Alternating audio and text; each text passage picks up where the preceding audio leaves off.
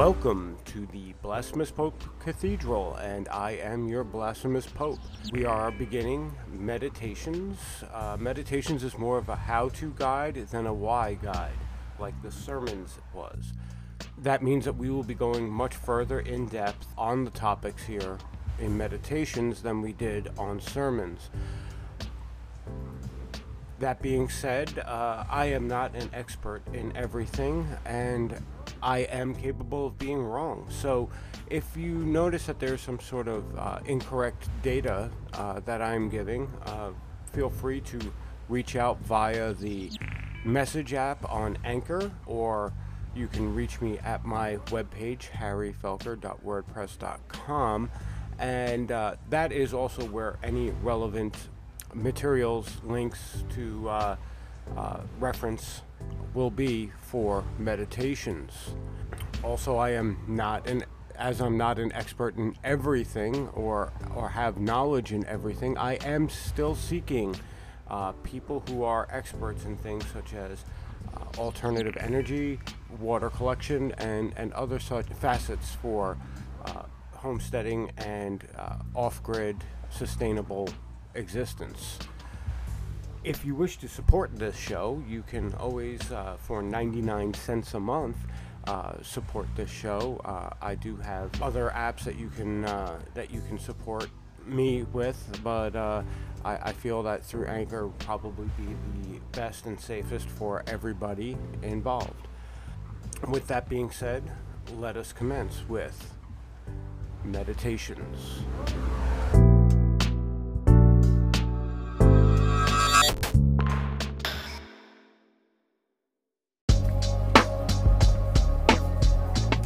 Hello, and welcome back to the Blasphemous Pope podcast. I am your Blasphemous Pope, and this is Meditations 2 Composting Types and Setup. This is a continuation of last week's po- uh, podcast that uh, we started talking about what composting is and uh, and how to really just go about it as far as the uh, the basics were concerned. Um, now we're going to get a little deeper uh, involved in the topic and talk about some of the uh, different varieties of composting uh, and how to set up your composting pile. Um, with this uh, podcast, we're going to be talking about commercial products more than we are going to be talking about DIY things. I'm going to leave that to next week because it's a little involved. It requires a little bit of schematics, and I would rather do that uh, as its own standalone podcast because explaining how to put things together takes time.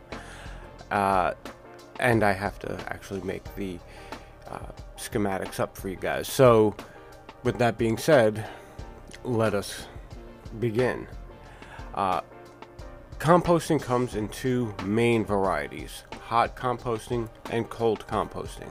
There is a hybrid version of it, but I don't I don't really talk about it because it's really just starting off as hot composting and then not paying attention to it enough so it becomes cold composting. So there's really that that hybrid version is just really I started off paying attention to something and then I just stopped, and and that's that. So, what is the main difference between hot and cold composting? Well, it's the temperature, really. Um, with hot composting, your internal temperature is somewhere between 113 degrees Fahrenheit to 160 degrees Fahrenheit. Um, these temperatures are needed for killing uh, harmful bacteria, uh, encouraging helpful bacteria, and it generally speeds up the process of decomposition for you. Um, it is hot composting is the fastest method of composting that there is out there. Uh, it generally takes only about eight weeks to go from food scraps to uh, usable soil. Now, cold composting has an internal temperature of 90 degrees Fahrenheit or even lower. Um, you uh, you generally want uh, a cold composting pile if you have a lot of vegetation because uh, it will pay off in the long run. Uh, you you want to use uh, your vegetation for hot composting projects because if you have things like meats, dairy, uh, and uh, and other high protein sources that you want to use for composting, you're going to need uh, the hot composting to sterilize it, uh, as opposed to your regular vegetation, uh, your yard leaves, your yard clippings, your plant clippings, your tree trimmings, all of that stuff can be cold composted, and that cold compost compostable material can be used to help generate your hot composting pile as well. Um, and uh, generally speaking, when you do cold composting, you are looking at like a six month investment of time. So, time and space being a thing that exists, uh, you really have to consider what is going to be best for you. Uh, hybrid composting uh, is when you give it just enough attention. Um, where cold composting is almost zero maintenance and hot composting is uh, multi uh, many days a week maintenance. Um, hybrid composting is just enough maintenance to keep the temperature between 90 and 113 degrees. Uh, it usually takes about 8 to 14 weeks uh, to complete the uh, process. Um, so, which one is really right for you? Um, you kind of have to consider your time commitment here. Uh, with uh, hot composting, you're going to have to turn your hot uh, your hot piles uh, one to two times a week, uh, warm once every couple of weeks, and cold if you want. Um, uh, and every time you you have stuff to add to a hot pile you have to actually start a new hot pile. And that's another important thing to consider is that you're going to have you're going to have in a, a hot pile scenario multiple piles as opposed to a cold pile scenario where you can just do a long train and just keep adding on. What we're going to do next is we're going to talk about pros and cons of hot cold and hybrid systems. Stay tuned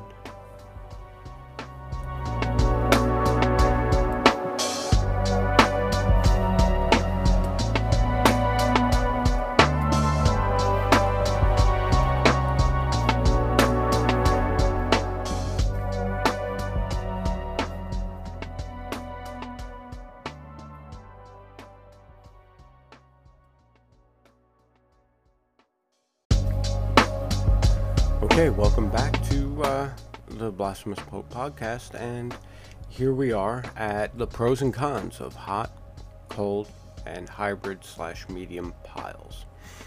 Um, now, as far as time commitment is concerned, we have your commitment to the pile and the pile's commitment to getting done.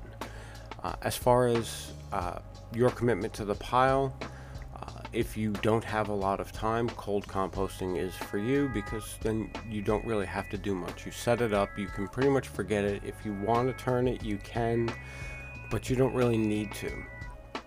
Uh, the hybrid pile kind of requires you to turn it like once every one or two weeks, and the hot pile twice a week. You're going to want to be pulling the edges of the pile into the center to more evenly distribute the bacteria and the temperature of the pile.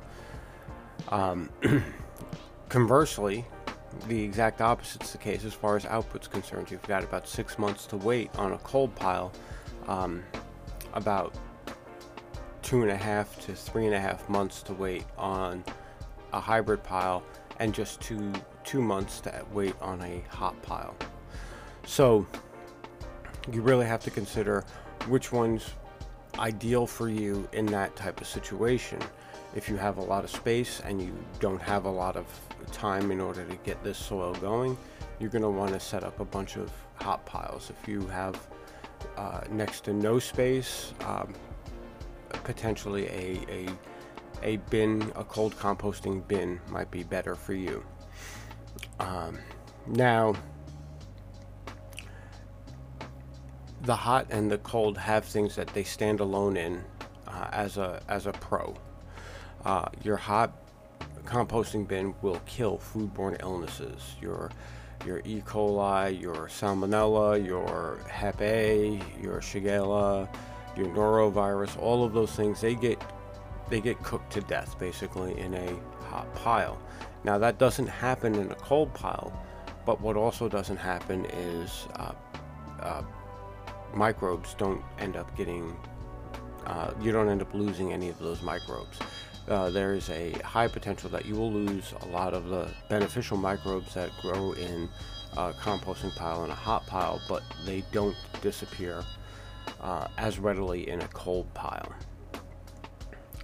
Um, now, when we consider space, because space is the other major consideration to really think about here, uh, hot piles kind of require you to start a new pile every time you add you have stuff to add to a hot pile. Um, there are ways around this, and if you have a plan, you can easily every four weeks generate a new batch of soil. But uh, without a plan, you're just going to basically be starting a new hot pile every time you have uh, protein heavy uh, kitchen scraps, you know, bones, meat, cheese, uh, and, and the like. With a uh, small, uh, with a cold pile, sorry, um, you uh, you can generally just keep adding to the pile uh, in a linear fashion across your yard. There's uh, actually a, a, dedicated process to having a, a complete annual circle of compost using the cold process where you start your pile and then as you add more to the pile you're just adding it in a line and you make a circle and when you get back to the circle it's about six months and that that end of the circle is now usable and you start removing that for dirt and you keep that that circle going around um,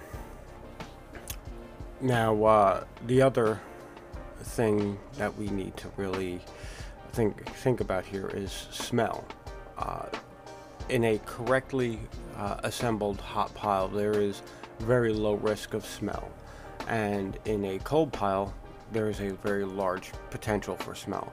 Uh, mainly because of the amount of time it takes for things to break down. The faster they break down, the less opportunity there is for uh, malodorous emanations. And if you're living in a suburban area, you're going to end up with a lot of problems if you can't manage that smell. In the prior podcast, I talk about ways to manage your uh, smell potential in a cold system, and I also uh, offer some advice in troubleshooting smells emanating from the uh, the hot system. If you live in a community, this is something you're going to really need to consider um, when it comes to composting because your neighbors may not be very appreciative of the malodorous emanations coming from your compost piles. Uh, in our next segment and final segment, we're going to be talking about setup style and uh, options there. See you soon.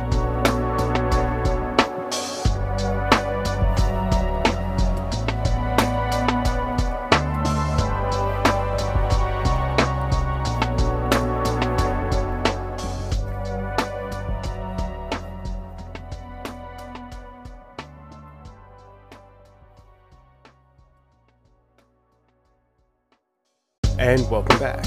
Alright, so setup, location, style. These are things that we really need to consider. Uh, as far as location is concerned, this is a pretty easy topic to cover. You need sunlight, moderate sunlight, not direct, you know, blazing sun, desert sunlight, uh, and access to water. Aside that, generally you just want to keep it away from the house a little bit because of the potential for odors.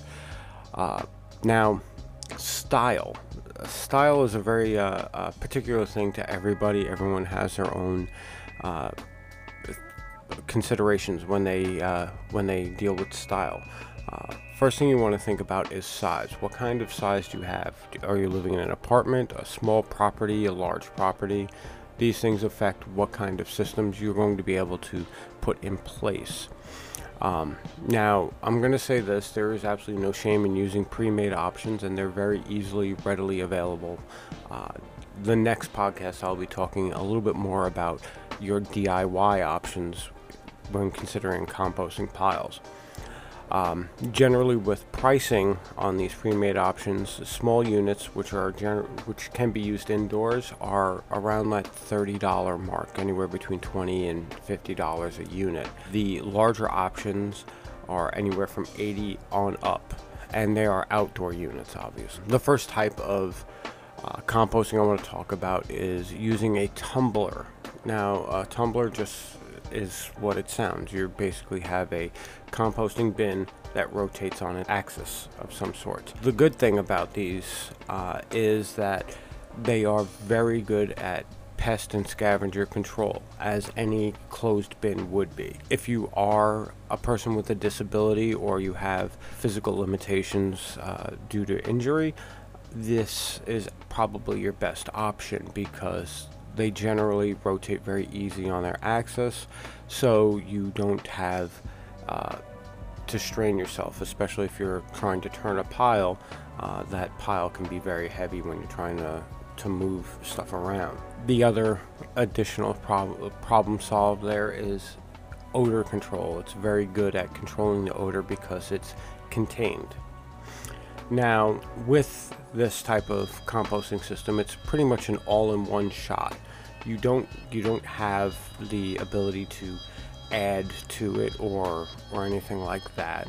Um, with a tumbler, you are going to hot compost 100% of the time, and unless it's very well insulated, you are going to be only doing this during the seasons that you can hot compost. If you live up north, cold uh, hot composting is not going to work very well for you in a tumbler in the winter. Um, another type of composting is worm composting, which uses worms. Um, you uh, you get worm castings out of this, which is considered, you know, uh, gold standard of compost and compost tea because the worm composting, it, it sheds uh, liquid. Uh, this is a cold composting style, but it is the fastest cold composting that you will ever be able to do because the worms are doing the bulk of the work. You will get finer composting out of uh, worm composting. So, um, with that, uh, you can't do hot composting. So there are things that have to be done in hot composting that can't be done uh, with with worm composting, uh, and you have to keep the worms alive. That is an important step here. Um, these uh, units they generally are in the 80 to 200 dollar range, and they're usually stacks where the worms will consume the the waste material and then move up a stack and consume the waste material, so on and so forth. Uh, the next uh, solution is a standing bin. Now, these are the cheapest per square foot of, uh, of compost that you're going to get. They usually generally fall in the one to three dollars per gallon of waste range. Uh, you can do any type of composting in these. These are very uh, versatile. They're modular units. the things to consider about them is that you will have to do odor control on them. You are going to have to assemble them. They are going to come in parts and pieces, and they're usually quite large, so you're going to have to consider your space options. Now, with the small options, we're going to have to remember small options are really more expensive options. Uh, per gallon, you're going to be paying a lot more, somewhere in the neighborhood of $20 per gallon. Uh, but these systems they are built for indoors. They come with charcoal filters to control the odor. Uh, they are there are portable options that you can take with you if you are uh, mobile, um, but they are going to give you the uh, smallest quantity for the investment. Um, and that's that about composting. Have a great day.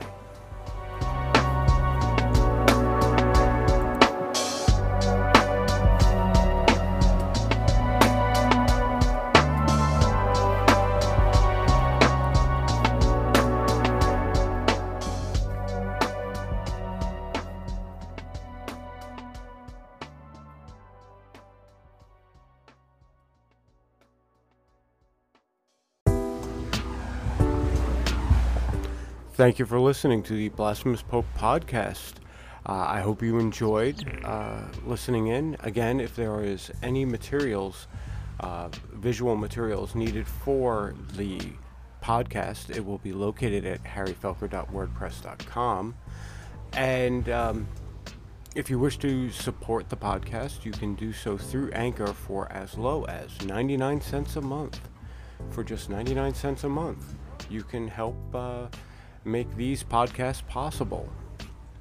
Uh, with that being said, uh, I would uh, like to thank you again for coming by, giving a listen, and hope that the podcast has given you something to think about or something uh, taught you something that you didn't know. If at any point in time you disagree with any of my information, you can feel free to reach out to me through the Anchor messaging app or on my webpage, harryfelker.wordpress.com, and let me know.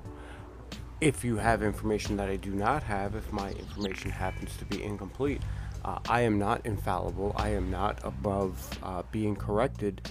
So I welcome anybody with information that I do not have to come on. Uh, I will do an interview and we will uh, get it all sorted out. Um, so, again, thank you. Uh, I appreciate your patronage, your time to come and listen, and uh, I hope to see you again on the next Blasphemous Pope podcast.